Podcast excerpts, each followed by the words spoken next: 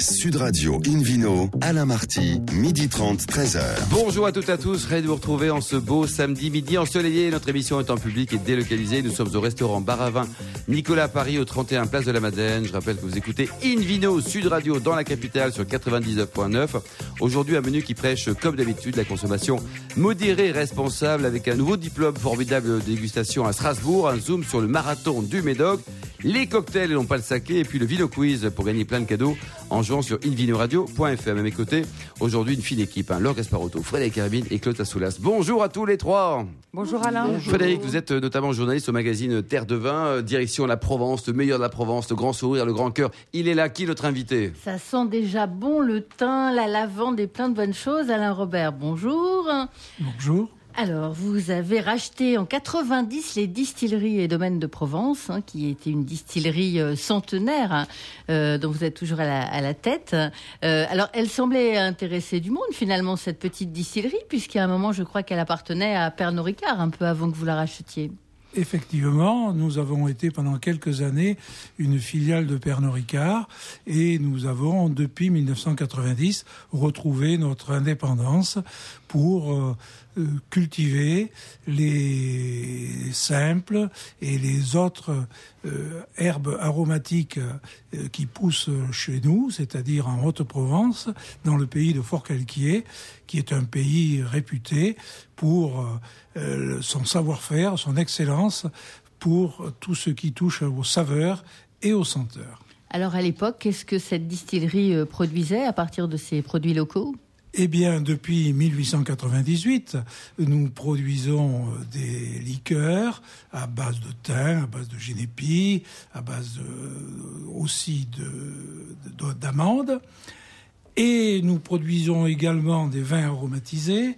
Nous avions euh, effectivement, lorsque nous avons été rachetés par le groupe Pernod Ricard, produit un vin mousseux aromatisé à la pêche qui s'appelait Carlton, qui avait un grand succès. Ah oui, ça marchait très bien. Ça, ça, marche toujours, Carlton, non? Euh, Je ne sais pas, mais parce que lorsque nous sommes sortis du groupe, nous avons évidemment abandonné Carlton, si je peux dire, euh, au groupe Pernod Ricard.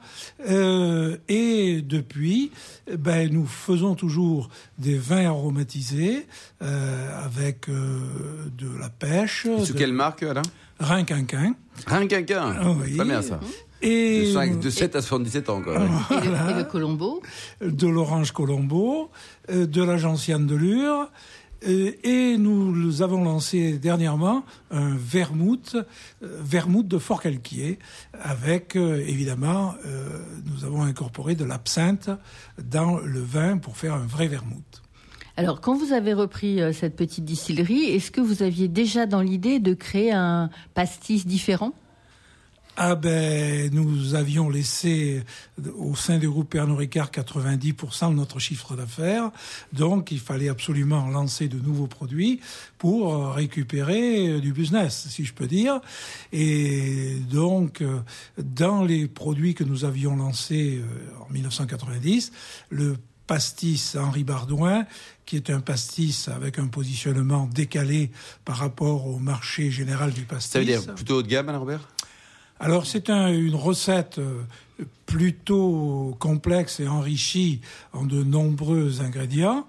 Euh, la façon de le consommer est aussi euh, différente de la façon dont on consomme habituellement les pastis, euh, puisque certes le pastis est toujours un produit qu'on boit quand on a soif, mais on conseille de l'allonger plus que ce que les autres font, et on peut même boire du pastis au cours d'un repas pour peu que les plats s'harmonisent. Quoi par exemple comme plat? Alors, euh, ben, plein de plats, euh, euh, des asperges.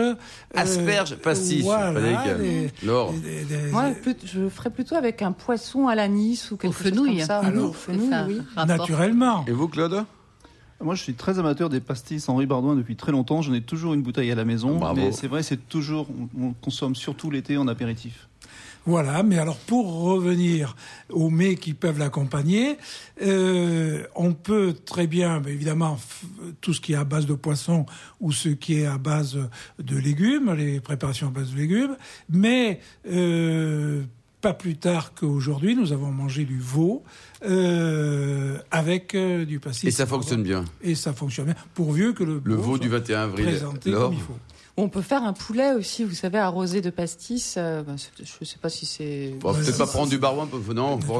Mais euh, plus le vin est meilleur euh, pour les sauces. Est-ce que ça, ça a une vraie incidence? Est-ce que si on prend un Pétrus Romane Conti dans une sauce, un coq au vin, il va être meilleur ou pas? Je n'irai pas jusque-là, mais j'ai quand même fait le test entre des vins qui sont plus ou moins bons pour ma cuisine. Et en effet, quand la. Ça enrichit également le plat, quoi. Évidemment, ça complexifie la sauce, le goût. C'est un exhausteur. Une piquette restera toujours une piquette et un vin bouchonné, un vin bouchonné, même dans ah un plat. Même dans un coco Mais il n'est peut-être pas nécessaire de prendre un pétrus. Bon, on revient sur Alain Robert ou pas? Alors, vous avez une actualité avec une box, vous avez une box vous aussi, hein? Alors, effectivement, euh, nous avons pensé que beaucoup des produits que nous fabriquions étaient méconnus euh, et qu'ils euh, avaient peut-être un intérêt à être découverts. Donc nous avons créé une boîte, une box de découverte de façon ludique, disons-nous. donc, on offre aujourd'hui cinq différents produits pas très répandu, euh, puisqu'il y a de l'absinthe. Bon, ça, il y a beaucoup de gens qui voudraient en savoir un peu plus sur l'histoire de l'absinthe. Il y a du marc Cordelier, du marc de Provence Cordelier. Là aussi, il y a beaucoup de gens qui ne connaissent plus le marc, qui ne savent pas comment c'est fait. Euh, de la farioule, qui est la liqueur de thym, du génépi, qui est donc la liqueur des Alpes, et une nouvelle liqueur qui est un mélange entre l'eau de vie de poire de la vallée de Rance et du cognac. Voilà, donc... Euh, Ça permet d'apprendre en plus plein de choses avec le QCM qui est fourni, le questionnaire à choix multiples. Où finalement, c'est assez accessible à tout niveau, que ce soit pour des connaisseurs ou pour des néophytes. On apprend plein de choses, que par exemple, l'absinthe a été interdite en 1915 et réintroduite en 99, entre autres. Mais... Alors, euh, il y a plein de choses. Il y a aussi beaucoup de choses sur la composition des produits beaucoup de choses sur euh, la façon dont euh, sont élaborés ces produits-là et aussi la façon dont on les boit. Et pour l'acheter, ce jeu, cette box, mon cher Alain, il y a un site internet peut-être pour prendre enseignement, dites-nous? Alors pour l'instant, et je pense que ce sera pendant longtemps le cas, on ne peut l'acheter que sur Internet. Et le site alors Sur le site afterbox.com. Afterbox.com, c'est du, provençal pur, hein, c'est ça, ça. merci beaucoup, Frédéric Hermine. Merci également, voilà Robin, du Sud Radio. retrouve Laure Gasparotto, journaliste au Monde, pour tout nous dire sur ce nouveau diplôme de dégustation géosensorielle. Waouh! On plaisante pas aujourd'hui, hein? Non, on plaisante pas. Et puis finalement, on rejoint un peu cette, euh, cette afterbox, puisque euh, en fait, avec la, la dégustation géosensorielle, c'est on essaye de retrouver par le goût l'histoire des lieux. Donc euh, voilà. Ce qui m'intéressait, c'était de parler de ce nouveau diplôme qui va euh, voir le jour le 11 juin 2018 à Strasbourg. Et surtout, c'est un nouveau diplôme universitaire vraiment euh, reconnu euh, par, par l'État français. Du coup, c'est vraiment le directeur de, de l'université qui a présenté au mois de mars à la presse ce diplôme il s'agit donc, l'intitulé exact, c'est Vers le terroir viticole par la dégustation géant-sensorielle. C'est vraiment le premier et l'unique diplôme dédié à la viticulture de terroir et à cette dégustation géant-sensorielle. Donc, et, je trouvais que ça plutôt euh, osé dans un contexte politique euh, ambigu, euh, notamment avec la dernière déclaration de notre ministre de la Santé, qu'un qu'un directeur d'université impose et officialise, la dégustation au sein même d'une université, je trouvais ça une vraie prouesse. Et ça s'adresse à qui alors C'est à qui, qui candidate Alors, euh, en fait, c'est un, format un peu spécial. Sur six mois, euh, il s'agit d'une semaine par mois. Euh, donc ça peut s'adresser aux professionnels, aux sommeliers euh, que les restaurateurs voudraient envoyer et perfectionner dans cette dégustation pour mieux parler des grands vins à, euh, à leurs clients. Ça peut s'adresser à tout grands amateurs qui veut se perfectionner également. Et puis pourquoi pas aux vignerons. donc en fait, et c'est une formation diplômante? C'est une formation totalement diplômante, tout à fait. C'est un vrai diplôme universitaire ce jour-là, le jour de la présentation de ce diplôme, euh, les parrains étaient présents. Les parrains, c'est Aubert de Vilaine. Alors, qui est ce monsieur? eh ben, Le co-gérant de la Romanée Conti en Bourgogne. Euh, il y avait également euh, Dominique Loiseau, qui est la gérante des, du groupe Loiseau, et qui, en tant qu'Alsacienne, a vraiment appuyé l'intérêt de, ce diplôme. Euh, et notamment, elle, pour son groupe, euh, parmi ses sommeliers, elle serait euh, tout à fait le genre de personne intéressée à envoyer les propres sommeliers de, de ces maisons.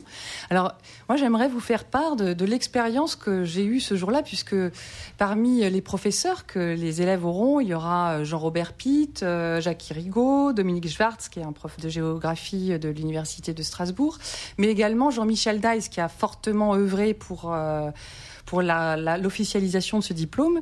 Et ce jour-là, alors que plusieurs vignerons de France étaient euh, présents, et même par exemple, enfin vigneron, je ne sais pas si on peut dire de lui qu'il est vigneron, mais Pierre Lurton, qui est quand même gérant du château euh, euh Iquem et euh, du château Cheval Blanc, était également là pour cette expérience que Jean-Michel voulait nous faire faire de, de dégustation géosensorielle. Et donc nous avions trois verres de vin noir dans lesquels on avait des, des, des vins d'Alsace. Et en fait, euh, Jean-Michel Dice nous a fait réagir, euh, pas du tout sur la recherche des cépages qu'on pouvait trouver au nez, mais sur notre réaction physique. Euh, puisque en fait les neurosciences font partie du diplôme et de, de, de, cette dégustation. Et donc il nous demandait de réagir si est-ce que le vin est lumineux, est-ce qu'il est froid, est-ce qu'il est chaud, est-ce qu'il est Alors qu'il était caché. épais. Alors en fait donc on l'a goûté oui dans les verres noirs.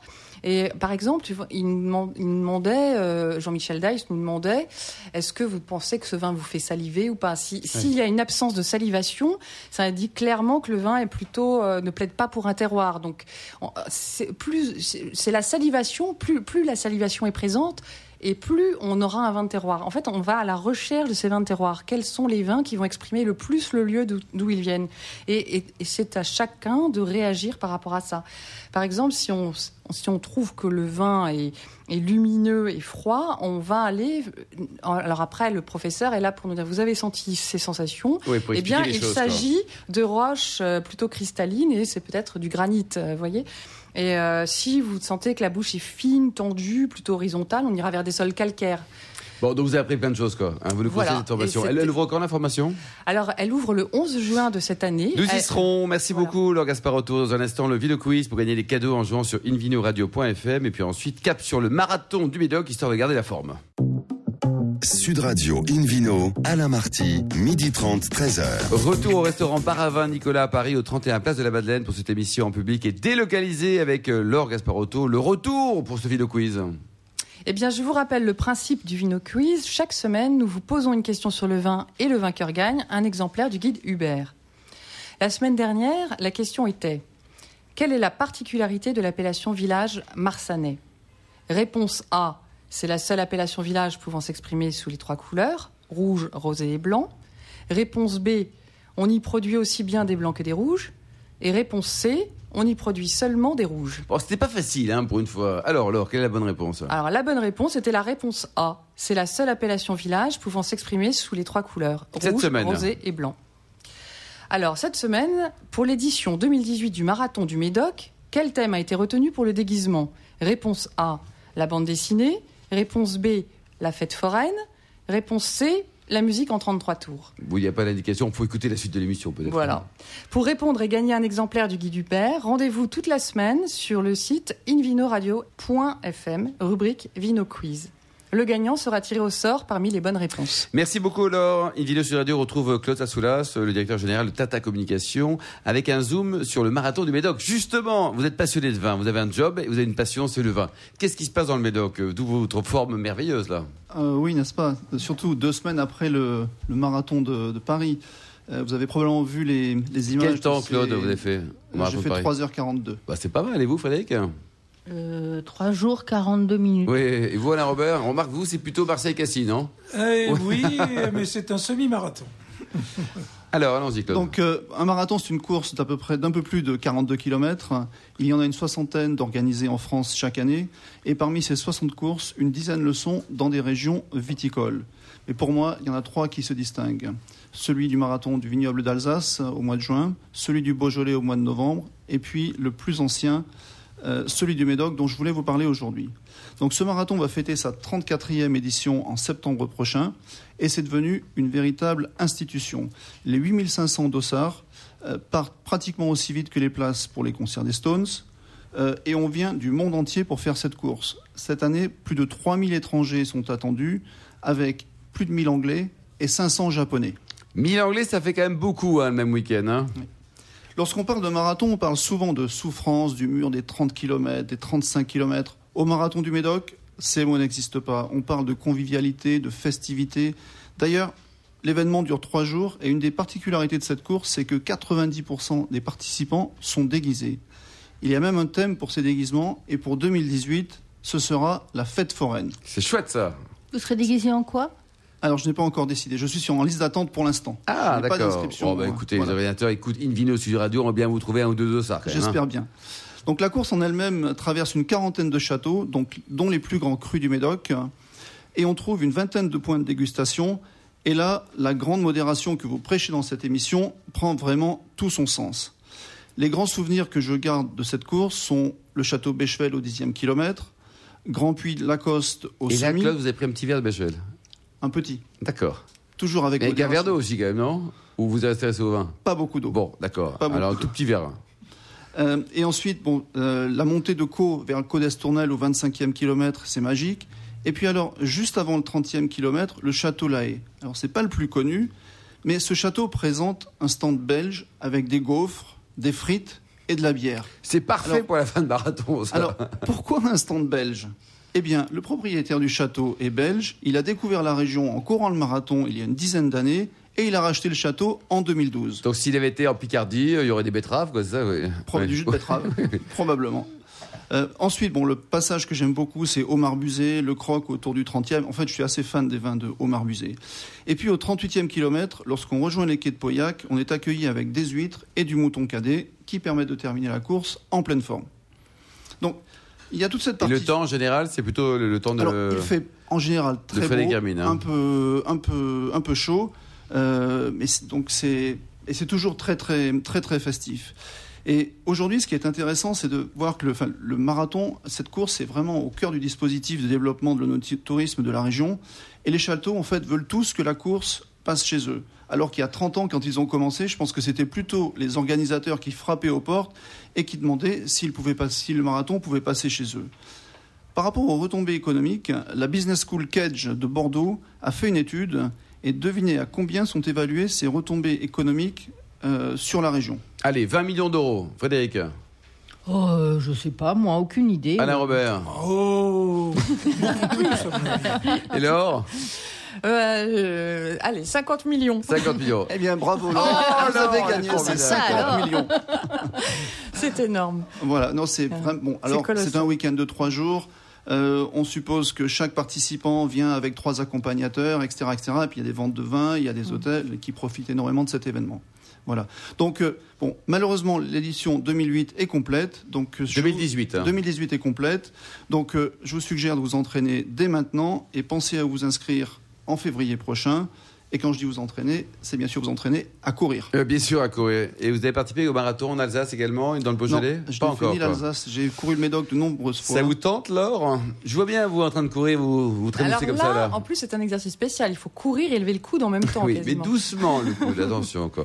Merci Claude. Dino Sud Radio retrouve Frédéric Hermine pour nous parler de cocktails. Là, on continue dans les bonnes choses avec modération toujours. Oui, oui, tout à fait. On- alors, des cocktails, on- enfin, le renouveau des cocktails ou la tendance cocktail, on en parle quand même depuis euh, des années. On m'en parle depuis des années. Quand je dis on m'en parle, ce sont les professionnels qui, depuis euh, pas mal de temps, euh, euh, sortent des choses de temps en temps et nous disent que, honnêtement, on a mis longtemps quand même à les voir venir, ces cocktails. Ah oui, C'était Alain Robert, vous en pensez quoi les cocktails Ça vous concerne les cocktails avec vos produits Ah, de, on est très de de Provence parce que depuis une dizaine d'années euh, vient d'Angleterre la mode des cocktails basés sur des produits à base de vin, Oui. c'est un peu moins d'alcool.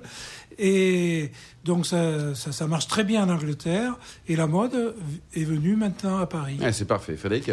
Donc au début, voilà, ça concernait quelques, quelques bars. Là, franchement, depuis cinq ans, il y a pléthore d'établissements qui ouvrent. Alors ça reste encore un phénomène très citadin, j'allais dire presque parisien encore, mais dans les grandes villes aussi, Lyon, Marseille, Nice, ça marche pas mal. Alors les dernières tendances, ça a commencé par euh, le morito évidemment, hein, qui a été décliné sous toutes ses formes, euh, l'apérole qui a fait grand bruit également pendant quelques années. Alors maintenant, ça se complexifie un peu. On a des cocktails avec beaucoup d'ingrédients en général, plein de choses compliquées. Euh, dans les bars, les barman font leur propre sauce et leur propre sirop infusion avec des produits les plus locaux possibles en général et de saison, avec le moins de déchets possible, c'est-à-dire que tout ce qui était euh, les queues de feuilles de menthe, on les passe au mixeur, on les réutilise. Euh, quand il reste des ingrédients, on les fait sécher euh, des tranches de pommes pour les conserver plus longtemps. on en fait aussi des infusions ou, des sirops, donc c'est très, mmh. perdu durable. On a supprimé les pailles, les petites serviettes en dessous des verres, on met des, on met des dessous. Il n'y a plus rien, quoi. Il n'y a pas du tout là. Ah si, non, mais justement, on réutilise tout et intelligemment, ce qui est plutôt pas mal. Et complexifie aussi le, le cocktail où il y a souvent 5 à 10 ingrédients. Euh, ça, c'est une, des tendances. La deuxième tendance, c'est de plus en plus des cocktails sans alcool. Alors, non pas comme avant, les cocktails qui étaient en fait des recettes de cocktails traditionnels où on enlevait simplement l'alcool, l'alcool et où il manquait le côté euh, aromatique. Maintenant, on passe au ce qu'on appelle les qui sont vraiment des cocktails à part entière où on travaille les ingrédients pour que ce soit euh, intéressant. On a aussi la tendance des cocktails déjà préparés, ce qu'on appelle on tap, c'est-à-dire euh, avec des services à la pression comme l'expresso martini ou des choses comme ça. Laure? Vous dites qu'il y a une dizaine d'ingrédients dans les cocktails. Est-ce qu'il y a un ingrédient qui est tendance aujourd'hui, qui, revient d'un cocktail alors Alors, le, ce que, la tendance, c'est ce qui a le plus original en général. Donc, plus c'est original, plus les établissements arrivent à se démarquer euh, l'un par rapport à l'autre. Donc on fait avec euh, euh, du jus de betterave, une goutte d'absinthe, des, des ingrédients, l'ozu, le kumquat, complètement exotiques, là un peu moins locavore. Donc voilà, on utilise quand même pas mal de choses. Et plus c'est original, mieux c'est. Et c'est encore une fois entre 5 et 10 cocktails. Donc dans les, dans les choses qui vraiment, les bars qui se sont un peu démarqués par rapport à ça, il y a le chéri le Gravity Bar, le Syndicat, le Copper Bay, le Jet tous ces... Tout ça, c'est dans Paris, intramuros, euh, pour, pour, la plupart.